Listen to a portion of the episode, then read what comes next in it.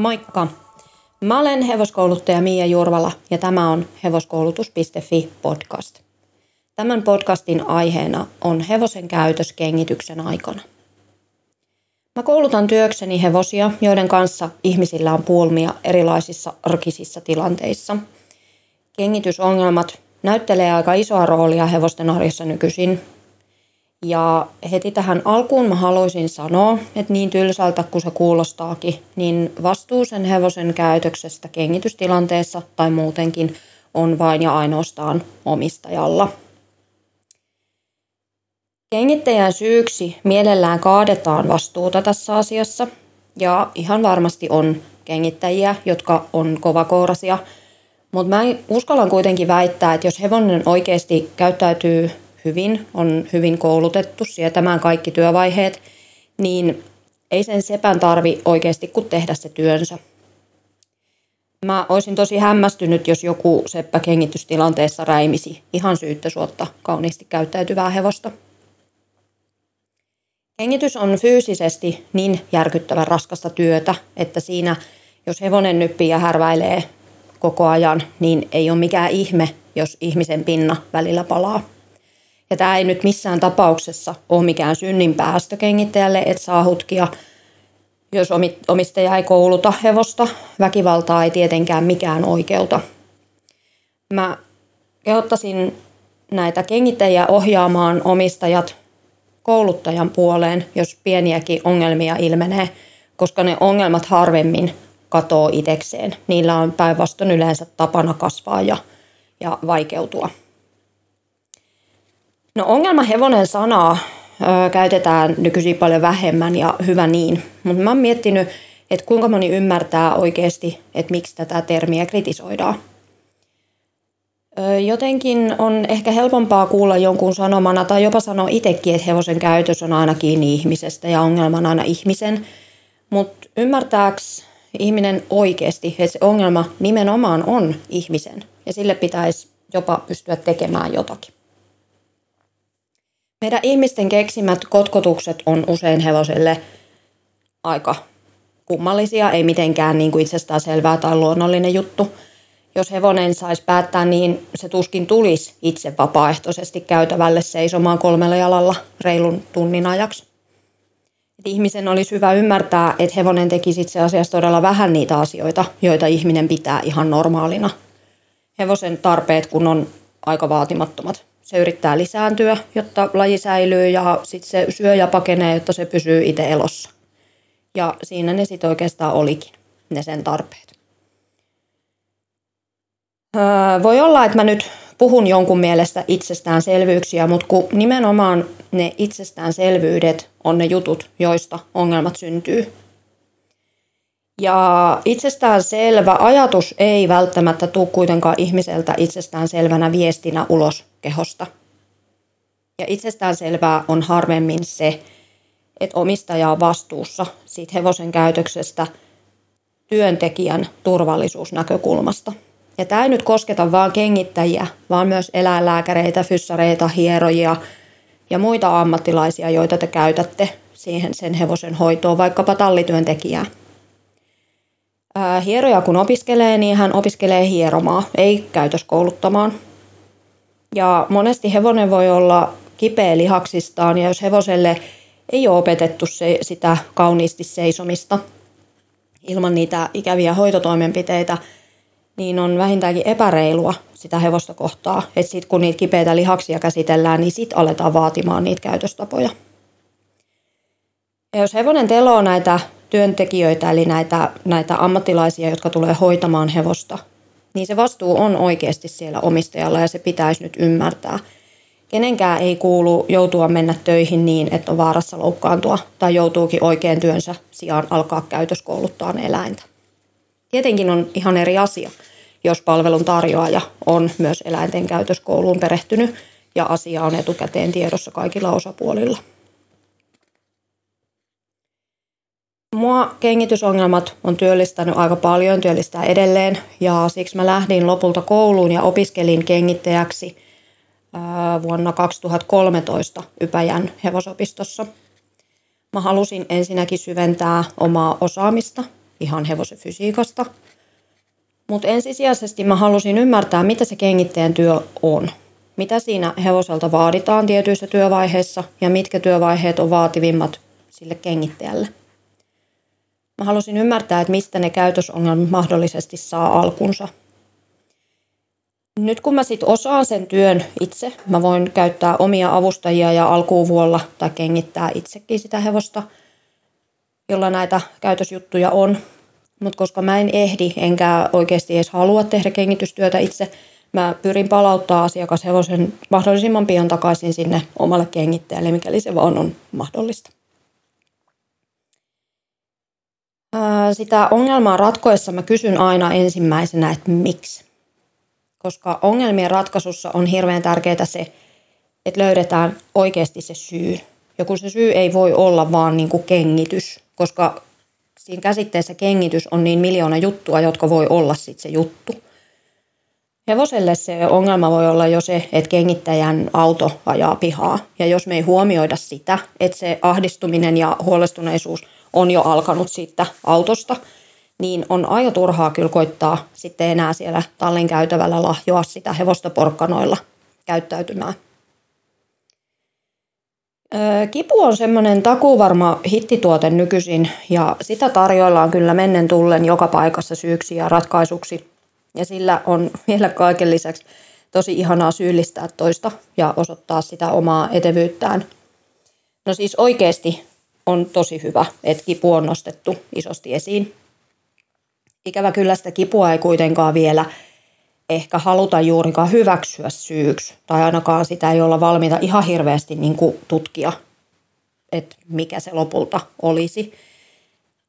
Se kipu, mä luulen, että ihmisillä on kipuun liittyviä pelkoja ja uskomuksia, vähän että esimerkiksi, että kipeä eläin pitää aina heti viedä klinikalle ja lasku on aina satoja tai tuhansia euroja.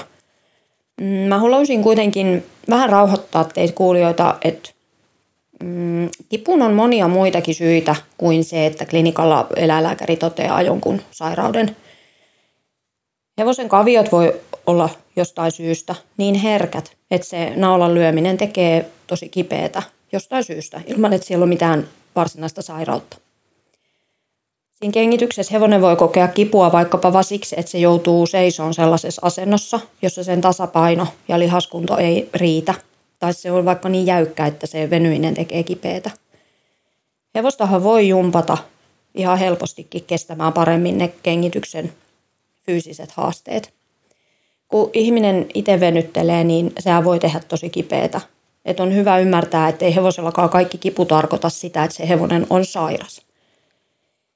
Ja mä en nyt missään tapauksessa halua tässä antaa kenellekään viestiä, että kipuun kannattaa suhtautua vähättelevästi. Ja mä ehdottomasti suosittelen pyytään jotain ammattilaista avuksi, jos sille kivulle on pienikin epäily. Mutta muitakin ammattilaisia on kuin eläinlääkäri, taitavat hierojat, fyssarit. Onhan vaihtoehtoja. Mutta oli se kipu nyt sitten hierojan tai jumppaamisen tai kipulääkkeen avulla hoidettu, niin se ei poista sitä hevosen uudelleen koulutuksen tarvetta. Jos hevonen on kokenut kipua tai epämiellyttävää oloa minkä tahansa asian vuoksi, vaikkapa nyt epäsopivan satulan takia, niin harvemmin se pelkkä satulan vaihto riittää – se ikävä käytös ja vastustelu tai vääränlainen tapa liikkua on luultavasti jo opittu ja siitä on voinut tulla myös fyysisiä seurauksia ja siitä pitää oppia pois. Ja kengityspulmien kanssa asia on nyt niin kuin ihan varpisti näin. No sitten rauhoitusaineiden käyttö on yleistynyt tosi paljon sen myötä, kun markkinoille tuli semmoinen geeli, jonka voi laittaa limakalvolle suuhun hevoselle – Mä oon itse vähän huolestunut tästä suunnasta, että mihin tässä ollaan menossa, koska rahoitusaineeseen liittyy sellainen ongelma, että vaikka sitä asiaa ei ole vielä tutkittu kovinkaan paljon, on saatu kuitenkin viitteitä siitä, että rahoitusaine lamaannuttaa hevosen kehon, mutta ei mieltä. Eli jos nyt verrataan ihmisen nukuttamiseen leikkaukseen, vaikka niin potilas olisi hereillä leikkauspöydällä, kun leikataan, mutta se ei pystyisi niin kuin kertomaan sitä eikä reagoimaan. Tämä on nyt tietysti karrikoitu esimerkki, Mutta kuitenkin tämän hetken tiedon mukaan hevonen ymmärtää rauhoitettuna ihan samalla tavalla asiat kuin selvinpäin, mutta se ei vaan pysty reagoimaan niihin. Lääkkeiden vaikutusta hevoseen ei varmaan muutenkaan olla tutkittu ihan hirveän paljon, että mitä sivuvaikutuksia se lääke aiheuttaa kertyessään kehoon. Lääkkeethän tiedetään ihmisillä monella tapaa ongelmalliseksi, eikä se hevosen keho hirveästi ero siinä mielessä meistä ihmisistä. Et jos me lasketaan nyt, että hevonen tarvii kengittää kuuden viikon välein rauhoitettuna, niin se tarkoittaa noin yhdeksää annosta vuodessa. Ja kymmenessä vuodessa se onkin jo 90 annosta. Plus siihen päälle tietysti kaikki raspaukset ja muut mahdolliset hoitotoimenpiteet, mitä rauhoitettuna pitää tehdä. Ja siis näiden haittavaikutusten lisäksi voi vaan miettiä, mitä tämä lysti maksaa, että kun ne ei ole ilmaisia ne lääkkeet. Kun hevonen reagoi asioihin ilman rauhoitusta, niin se antaa aina ennakkomerkkejä siitä, mitä on tulossa, siitä, mitä se aikoo tehdä. Joidenkin varoitukset tapahtuu aika nopeassa tahdissa ja voi olla joskus sitä on vaikea huomata, mutta ne on siellä kuitenkin olemassa. Kun hevonen rauhoitetaan, se saattaa reagoida sieltä lamaannuksen keskeltä yhtäkkiä tosi isosti, ilman mitään ennakkovaroitusta. Sieltä voi tulla tosi primitiivinen potku ihan täysin yllättäen. Ja mä oon kuullut näitä tarinoita aika turhan usein, että kun rauhoittaessa on kengitetty hevonen, niin siellä on murtunut luita ja mennyt poikki luita kengittäjiltä. No moni ajan hermolla oleva kengittäjä onkin jo kieltäytynyt kengittämästä rauhoitettua hevosta ja mun mielestä se on kyllä ihan viisasta. Ja mitä siis oppimiseen tulee, niin hevonenhan ei opi rauhoitettuna mitään. Tämä ajatus on vähän niin kuin lähettäisiin ekaluokkalaisen huumattuna kouluun ja toivoisi, että se oppii paremmin matikkaa, jos se on selvinpäin vaikeaa. Öö, no ehkä liian kärjestetty, että se hevonen nyt mitään opi. Saattaahan se käytös laantua siinä tehdessä, kun pikkuhiljaa rauhoitteen määrää esimerkiksi vähennetään, mutta mä en nyt kyllä ihan ehkä sanoisi, että se on oppimista sanan varsinaisessa merkityksessä. Mm, uuden opetteluun vaaditaan tarkka systeemi. Ihminen tekee jotain ja hevonen reagoi jotain ja sitten kun homma sujuu, niin tätä toistetaan ja toistetaan. Ja sitä on hevosen koulutus, eikä tätä voi toteuttaa mitenkään rauhoitetun hevosen kanssa. Ja nyt se tärkein asia oikeasti.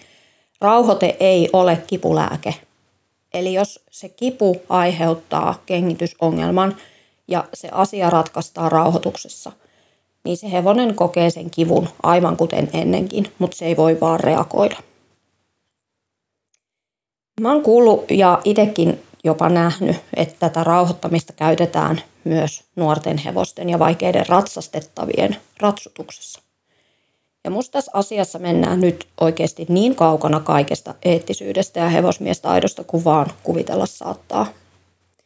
Mä toivon ihan tosi kovasti, että tämä suuntaus hevosnäkökulmasta järkevämpiin ratkaisuihin kasvattaisi yhtä hienosti suosiota kuin se tähän asti on tehnyt. Ja hevosten omistajat äänestäisi jaloillaan, eli käyttäisi sellaisten ammattilaisten palveluja, jotka ei joudu rauhoitusaineiden, kovempien kuolainten, sivuohjien tai minkään muun pakotteen avulla ratkomaan niitä ristiriitoja. Mä oon tehnyt töitä näiden hevosten kanssa yli 20 vuotta, kohta jo 25 vuotta. Ja mä tiedän ihan niin kuin oikeasti faktana, että nämä pakkotoimet, mitä tässä mittakaavassa tehdään nykyisin, ei ole millään mittarilla tarpeellisia, etenkään niiden kilpahevosten kanssa. Ja etenkään niiden kilpahevosten kanssa erityisesti siksi, koska mä saan kuulla tosi usein, että helppohan se nyt on noiden harrasteponien kanssa, kun nämä kilpahevoset on vähän erilaisia. Juu, varmasti ovat erilaisia, ovat reaktiivisempia, mutta ne oppii ihan samalla tavalla. Mutta nyt lipsahdettiin vähän aiheesta, eli palataanpas kengitykseen. Kengitysasentohan on hevoselle aika epänormaali kun te nyt mietitte sitä se hevosta tuolla tarhassa tai laitumessa pönöttelemässä, niin seisooko se siellä itse oma-aloitteisesti etujalka ylhäällä ja väännettynä rungon altasivulle tai takajalka korkealla takana? No eihän ne silleen seiso. Eli se, että hevonen pystyy fyysisesti johonkin, ei tarkoita, että se automaattisesti on sille normaalia tai mukavaa. Eli tämäkin asia on opetettava hevoselle.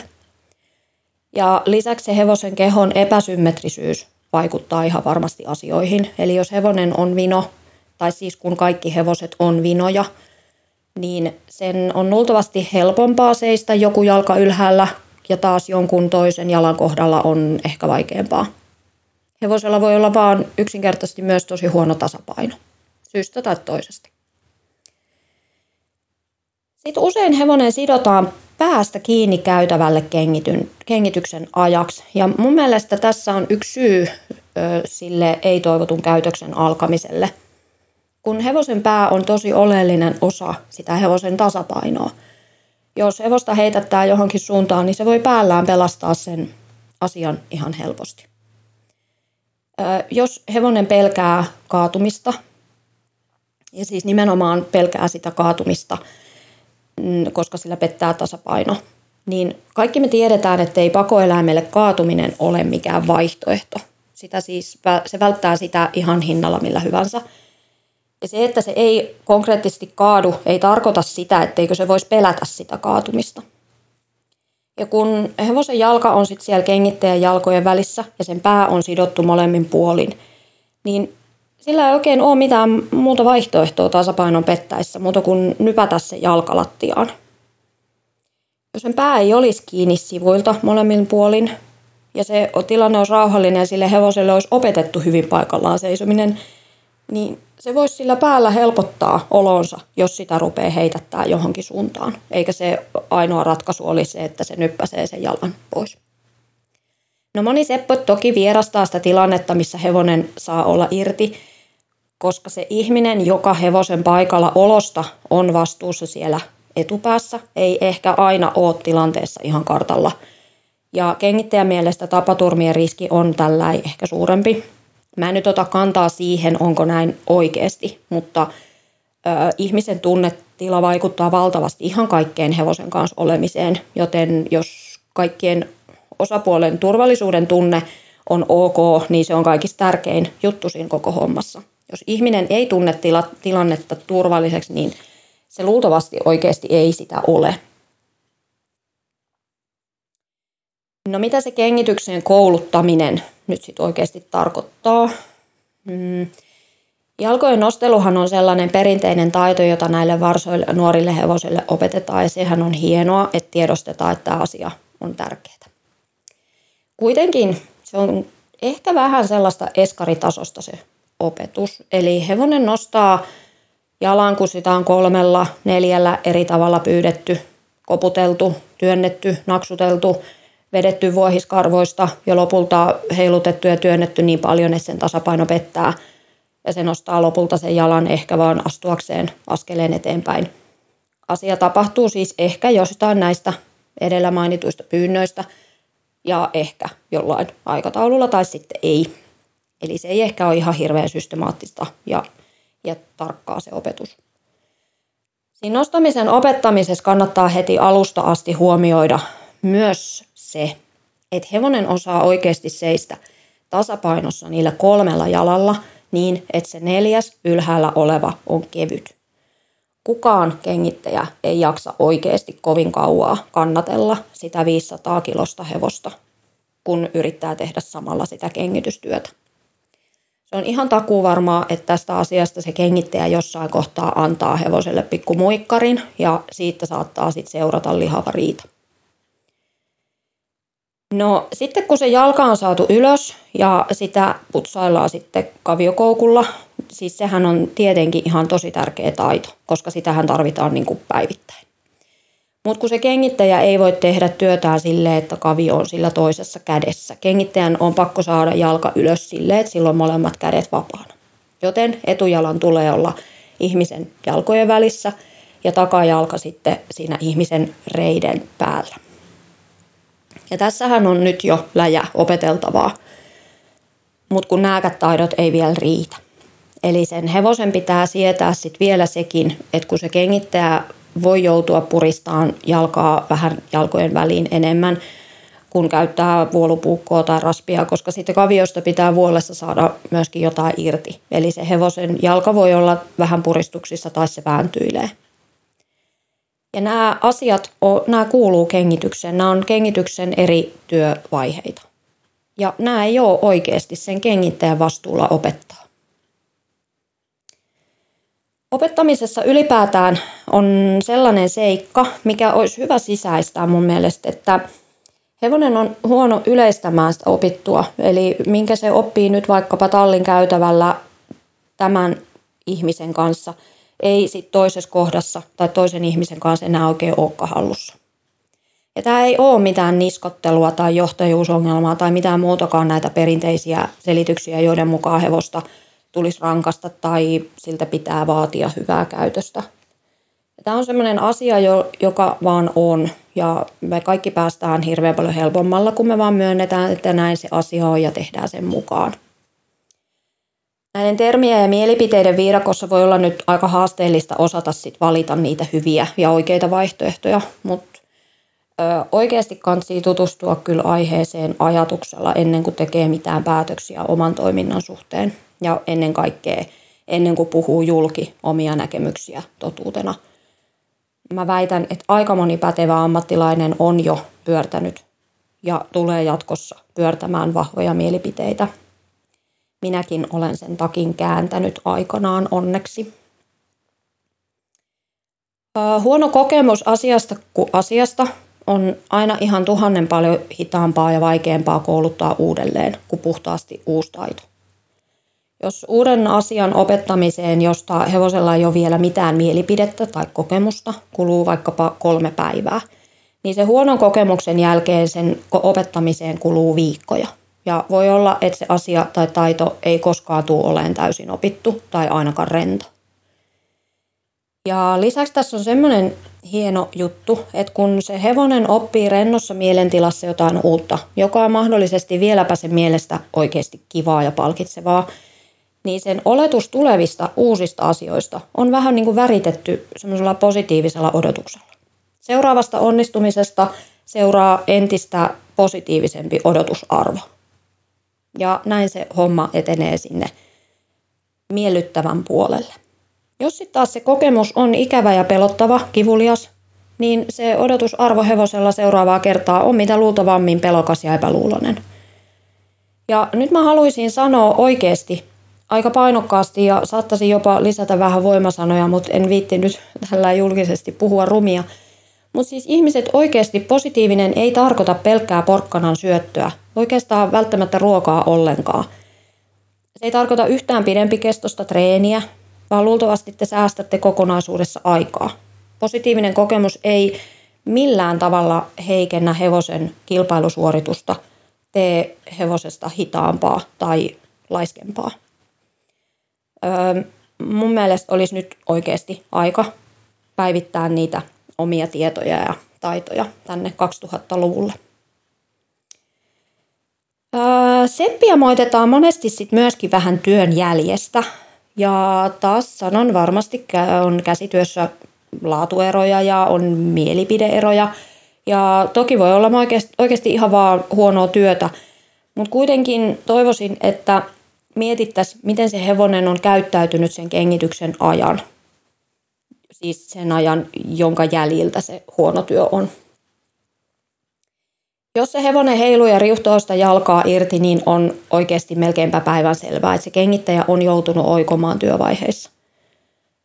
Mun omilla tehokas ja eettinen liikuntakursseilla mä käyn läpi oppilaiden kanssa kengitystä sille, että kurssilainen ymmärtää kavion rakenteesta oleelliset ja sen, mitä jokaisen omistajan olisi hyvä ymmärtää ja mitä asioita mahdollisesti voi itse tehdä.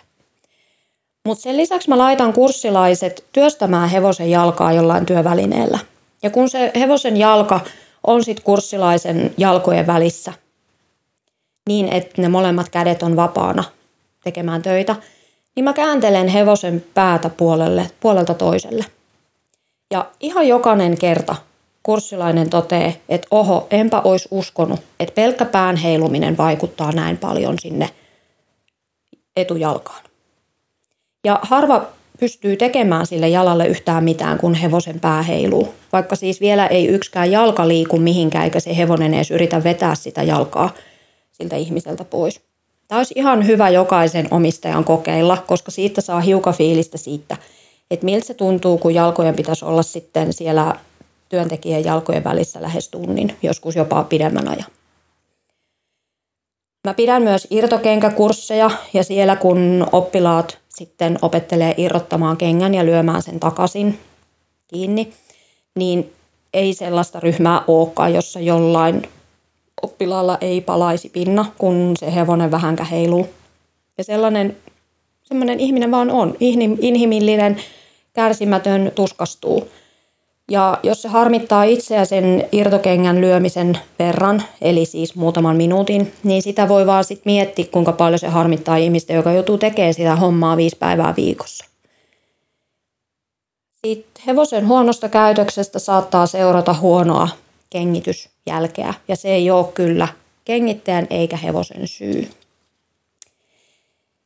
No jotta tämä ei nyt mene ihan täysin omistajille motkottamiseksi, niin puhutaan hetki kengittäjien asenteesta. Suomalainenhan rakastaa etsiä syyllistä, koska kaikkeen pitää löytää syyllinen, niin yritetään nyt löytää se. Mähän en suostu hevosta tässä sy- nimeämään syylliseksi, niin vaihtoehdot meillä on aika vähissä. Niin kokeillaan nyt sitä kengittäjää sitten tähän rosvorooliin. Öö, mä teen siis töitä niiden hevosten kanssa, koska mun aika ei mitenkään riitä tehdä sitä kengitystyötä, eikä kengitys itsessään edes puhuttele mua, että mä haluaisin edes tehdä sitä, niin mä haluaisin, että se palaisi sinne omalle sepälle ihan mahdollisimman pian. Mutta se ei aina olekaan ihan niin yksinkertaista, koska jostain kumman syystä kengittäjät joskus kokee mut ilmeisesti jonkinlaiseksi uhkaksi. En tiedä ihan tarkkaan, mihin tämä uhka liittyy, pelkääkö kengittäjä jotenkin, että mä tuun arvostelen hänen ammattitaitoa tai joku muu miettii, että, että okei, toi ei pystynyt suoriutumaan haasteellisesta hevosesta yksin. Öö, vai onko asenne se, että tämmöinen narun pyörittelijä kukkahattu täti tulee puhastelemaan ja se on jotenkin noloa? En tiedä. Mutta mä haluaisin nyt lähettää kaikille kengittäjille viestin, että tässä hommassa ei nyt kyllä ole millään hatulla mitään tekemistä. Ja jos sit sillä porkkanalla saadaan homma toimimaan ja työ turvalliseksi kaikille osapuolille, niin mä en oikein käsitä, että keneltä se olisi sit pois. Et onko ihminen jotenkin pätevämpi tai uskottavampi, jos se pakottamalla ja uhkailemalla saa hevosen kengitettyä. Mä tein kerran erään nuoren kengittäjän kanssa treeniä ja heti alkuun mä sanoin, niin kuin mä yleensä aina sanon, että jos yhtään tuntuu siltä, että sä joudut alkaan painiin sen hevosen kanssa, niin päästä jalasta irti ja siirry sivuun. Ja mä jatkan hommaa siitä eteenpäin. Ja hän katsoi mua ja sanoi vähän hämmentyneenä, että oikeastiko. Ja mä totesin, että joo joo, ehdottomasti.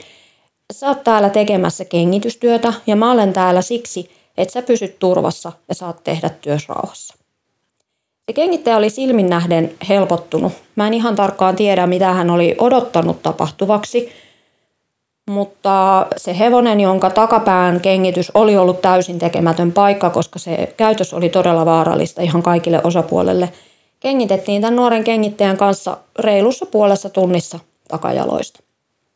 Ja hän otti tosi upeasti ohjeita ja vinkkejä vastaan ja hänellä oli tekemisessä tosi hyvä ajatus ei tämä homma ole mitään mystiikkaa, tämä on ihan puhdasta systemaattista opettamista. Että mistä käytöksestä hevonen hyötyy ja mistä ei. Ei kengittäjällä ole siellä jalassa oikeasti juurikaan mitään tehtävissä, kun se hevonen alkaa possuilla. Taitava kengittäjä kyllä pystyy helpottamaan hommaa sillä, ettei nyt väännä jalkoja ihan ääriasentoihin, vaan tinkii hiukan vaikka siitä omasta työasennosta ja antaa hevoselle taukoja – mutta kuitenkin sen opettamisen ja reagoinnin hoitaa kyllä se henkilö, joka on siellä hevosen päässä kiinni. Mä ymmärrän ihan täysin, että kengittäjän on vaikeaa alkuun ymmärtää, mitä ollaan tekemässä ja miksi. Kengittäjä on useimmiten tottunut siihen, että yksin on pärjättävä, koska harvemmin omistajalla on muita keinoja puuttua siihen, kun koettaa lahjoa sitä hevosta ruualla.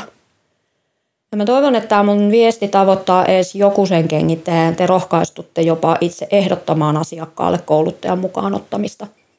Keskimäärin mä oon yleensä mukana yhdestä kolmeen kertaa ja sen jälkeen homma alkaa sujuun sit omistajan kengittäjän kanssa kahdestaan. No joku saattaa nyt miettiä, että miksi mä en vaan sit treenaa sitä hevosta ja kengittää ja voisit kengittää, kun hevonen osaa. Niin sepä se. Kun hevonen on huono yleistämään oppimaansa, niin kuin mä tuossa vähän aiemmin jo kerroin. Hevosen opetus tulisi yleistää kahdeksassa eri paikassa, jotta oikeasti voidaan olla varmoja, että se osaa asian. Niin vähän sama pätee ihmisiin. Jos se Hevonen siis oppii toimiin vaikka mun ja omistajan kanssa, niin se ei ole mitenkään itsestään selvää, että sen kengittäjän kanssa homma sujuu automaattisesti. Etenkin, jos sillä hevosella on jo tästä kyseisestä kengittäjästä jonkinlainen mielipide jonkun epämieluisan kokemuksen kautta. Hevoselle opetetaan tietty tapa toimia ja sille opetetaan, että mistä asiasta seuraa mitä.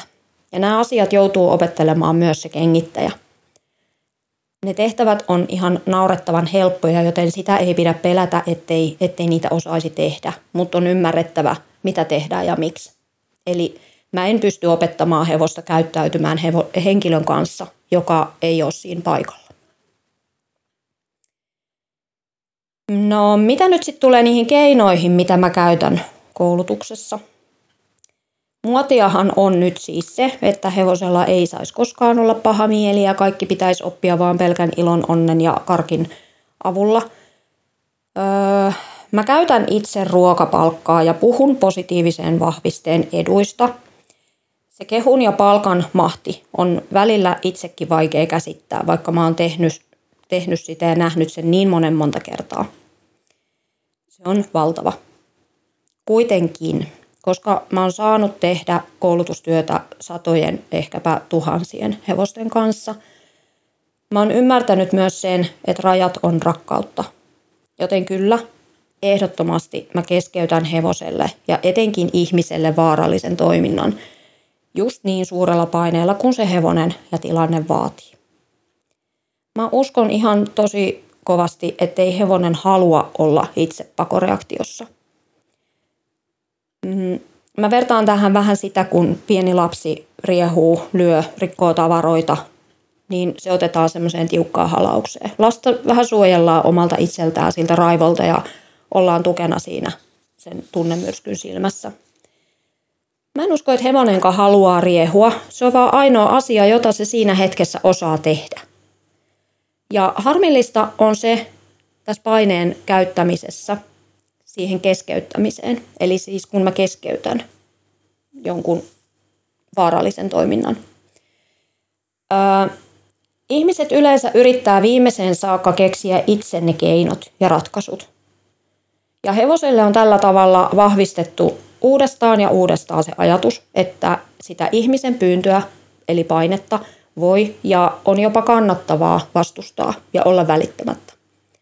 Ja kun mä menen sitten paikalle, niin mä joudun joskus itse todella pitkälle omien toiveiden ja rajojen ulkopuolelle, koska se vaarallinen käytös on pakko saada loppumaan. Aina ei vaan yksinkertaisesti ole niitä vaihtoehtoja, mitä käyttäisi. Vaikkapa jos mulle tulee kotiin treeniin hevonen, niin mä käyttäisin eri keinoja. Joskus sitä aikaa ei ole antaa hevoselle, koska tilanne on se, että jos niitä kenkiä ei saada jalkaan, kaviot murenee siihen malliin, että hevosella on kaviokuume. Tai traileriin on pakko mennä, koska jos ei päästä klinikalle, hevonen sairastuu niin pahasti, että se pitää lopettaa. Ja jos joku nyt miettii, että onhan rauhoitusaineet, niin voin kertoa, että olen nähnyt aika monta hevosta, jotka ei anna edes rauhoitettuna kengittää itseänsä tai ei todellakaan mene rauhoitettuna kyytiin traileriin. Mm, näissä tilanteissa hevosta aletaan tietysti kouluttaa vasta kun on hätä. Ja siksi mulla on välillä vähän ehkä epäreilu olo, kun saa sitten kuulla jostain, että kuinka kova kätinen kouluttaja sitä sitten onkaan. Ihmiset harvemmin, jotka ei ole tutustunut siihen työhön, mitä mä teen, tai hevosen opettamiseen ylipäätään, oikeastaan edes ehkä näkee, mitä siellä oikeasti tapahtuu – Mm, huonon käytöksen keskeyttäminen on vaan se hetki, kun se keskeytetään ja siitä seuraa välittömästi sitä, mihin suuntaan halua, mä haluaisin niiden asioiden niin kuin, kulkevan. Ja se paineen määrä siinä keskeyttämisessä ei ole mun päätettävissä, vaan sen määrittää se hevonen. Ja oikeastaan se kuinka monta kertaa sitä hevosta on aiemmin paineistettu ilman, että se paineesta tarkoitettu käytös on toteutunut. Eli se, että se saa vaan poistua paikalta esimerkiksi. No useimmiten mulla on onneksi aikaa käyttää koulutukseen, eli tosi harvoin nämä koulutukset on niin tulen palavan akuutteja, että mun on pakko runtata asioita läpi. Mutta se ei silloinkaan aina ehkä ole kauhean yksinkertaista. Eli kun hevonen ei sitten tarjoile mulle sellaista käytöstä, mitä se on tehnyt omistajalle tai tallityöntekijälle, niin sitten nämä katsojat päättää, että hevosella on tänään hyvä päivä. No, tämähän on niin kuin, tämä ei ole mulle nyt mitenkään kauhean haudan vakavaa, että se on nyt mulle oikeastaan ihan sama. Mutta ö, silloinhan on kyse toki siitä, että en mä mitenkään kaivamalla halua kaivaa sitä huonoa käytöstä esiin, vaan mä yritän tehdä niin vähän ja niin pienesti, ettei se huono käytös laukeisi päälle. Mä yritän nähdä ne pienet eleet, jotka kertoo sen tilanteen kohta eskaloituvan. Ja mä yritän parhaani mukaan poistaa paineen ennen sitä. Kun mä tai hevonen ei hyödy oikeastaan millään tapaa siitä, että mä näen kaikki ne keinot, jolla se hevonen on kieltäytynyt vaikkapa nyt niistä kengistä. Ihminen on siis silleen vähän jännä kapistus, että se haluaa nähdä sen villin loikkimisen, koska muutenhan hevosella on se hyvä päivä, mutta sitten kuitenkaan kouluttaja ei saisi oikein mitenkään reagoida siihen villiin toimintaan, vaan jotenkin vaan ehkä telepaattisesti hoitaa homma. Mm. Mä oon nyt tehnyt tästä semmoisen keittiöpsykologin analyysin ja miettinyt, että – jos se ihminen ei sitten näe, että se villi touhu taltutetaan, niin ehkä hänelle jää epävarmuus siitä, että miten hän itse sitten pärjää, kun se villiys kuitenkin palaa heti, kun kouluttajan auto katoaa pihasta. Mm, toisaalta sitten, kun se villikäytös keskeytetään ja se näyttää ehkäpä ihmisen silmään myöskin villiltä, niin sitten omistajalle tulee paha mieli siitä, koska se oma hevonen joutuu sitten kestämään niin brutaalia kohtelua. Eli teki niin tai näin, niin joskus on vähän vaikeaa miellyttää kaikkia osapuolia, mutta mä nyt pyrin aina menemään kuitenkin se hevonen ensisijalla.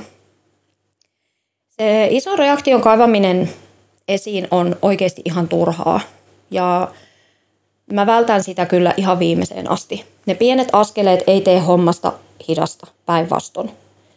Mm, Mä mietin itsekin silloin, kun mä tein vielä paljon pyöräaitauksessa töitä horsemanship-tyylisesti, että jos mä alan tässä kohtaa nyt odotteleen ja palkkailemaan, niin tämä hevonen ehtii varmaan kuolla kupsahtaa ennen kuin mä pääsen mihinkään tuloksiin. Ja aiemmin mä sain kyllä tulosta aikaan ihan nopeastikin, mutta se tulos oli vähän sellainen, että se ei ollut oikein kauhean pysyvää. Et kun se hevonen palasi kotiin, niin sitten ne ongelmat niin kuin palas takaisin. Aina kun koulutus perustuu pelkästään siihen, että hevonen joko hyväksyy tai sitten siitä seuraa jotain ikävää, kuten vaikkapa nyt sit sitä juoksemista ympäri pyöreitä aitausta, niin siihen oppimiseen liittyy pakote. Ja nyt kun mä käytän sitä keskeyttämistä oikeasti vaan vaaralliseen ja ihan täysin semmoisen turhan puuhan keskeyttämiseen ja keskityn enemmän siihen, että miten mä saisin sen hevosen itse haluamaan tehdä sitä samaa asiaa, mitä mä haluan, niin se tulos on vielä nopeampaa. Siis se, se tapahtuu vielä nopeammin, koska se hevonen motivoituu, se haluaa tehdä sitä. Ja mikä tässä on parasta, on se, että se käytös pysyy paremmin yllä, koska ö, positiivisen rennon mielen varaan rakennettu asia kestää sitten vähän virheitä ja sitä epätarkkaa ajotusta muilta ihmisiltä – omistajilta ja muilta, jotka ei ole, eikä, eikä heidän tarvitse olla kouluttajia. Et sillä pakottamisella tehty asia vaatii sit ihmiseltä tosi paljon tarkempaa tekemistä siellä kotona ja ajottamista, jotta se homma ei leviä uudestaan käsiin.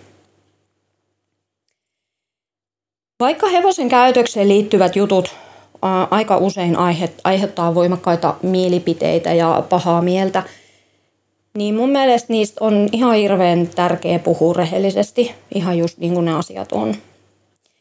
Jos oma mieli pahoittuu näistä jutuista, niin kannattaa miettiä itseltä, että voisiko kyseessä olla itsesyytös, huono omatunto tai jonkinlainen riittämättömyys. Koska mä ainakin tiedän, että mä olen tuntenut niitä ja mä tunnen niitä edelleen. Ne on hyvin tuttuja vieraita omassa mielessä. Mutta se tunne on oikeasti ihan turhaa. Kun meistä ei kukaan ihan varpilla herää aamulla sille, että miettii, että mitähän inhottavaa ja kauheata mä tänään keksisin mun hevosen päämenoksi. Me tehdään kaikki ihan, ihan varmasti parhaalla taidolla ja tiedolla, jotka meillä sillä hetkellä on käytössä. Mehän voidaan oppia uutta. Ja nyt mä toivon, että ei anneta meidän oman epävarmuuden eikä etenkään niiden ennakkoluulojen tulla esteeksi uuden oppimiselle. Hevoskoulutus.fi-sivuilla on siis ihan mahtavasti kaikkea tietoa saatavilla. Kengitykseen ja kavioiden hyvinvointiin liittyy paljon muutakin asiaa kuin pelkkä kengitys. Esimerkiksi ylipaino on todella iso riski hevosen kavioille. Tuolta sivuilta löytyy erittäin kattava verkkokurssi hevosen laihduttamisesta.